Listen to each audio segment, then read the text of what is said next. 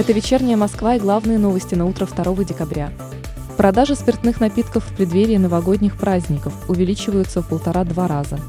Благодаря высокому спросу ритейлеры не повышают цены на алкогольную продукцию. Об этом в «Вечерней Москве» рассказал руководитель Центра исследований федерального и регионального рынков алкоголя Вадим Дробис. По его словам, в предпраздничный сезон ритейлеры работают на объем. Сейчас в среднем литр водки в магазинах продается за 600 рублей. В начале следующего года ситуация с ценами на спиртные напитки изменится. Россияне чаще всего выбирают для детей в качестве подарка на Новый год плюшевых тигров. Об этом в «Вечерней Москве» рассказал специалист по производству и продажам детских игрушек Сергей Молотков. По его словам, спрос на символ 2022 года вырос еще в ноябре. Лучше всего приобретают плюшевые игрушки в новогоднем прикиде. Это самый актуальный тренд на рынке. Размер такой игрушки не превышает 20 сантиметров, а цена не более 700 рублей.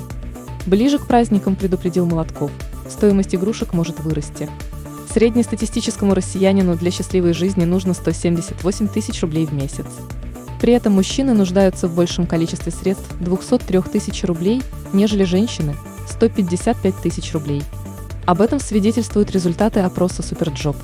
Уточняется, что дороже счастья оценивали только в 2017 году. Тогда граждане России рассчитывали на 184 тысячи рублей. Самые высокие запросы в 2021 году наблюдаются у жителей столицы. Москвичи мечтают о зарплате в размере 228 тысяч рублей. В столичном регионе ожидаются облачная погода и снег с гололедицей.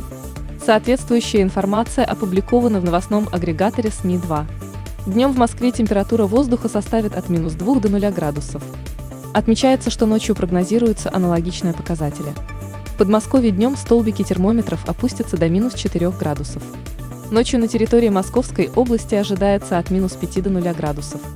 Профилактика сердечно-сосудистых и онкологических заболеваний необходима для организма человека.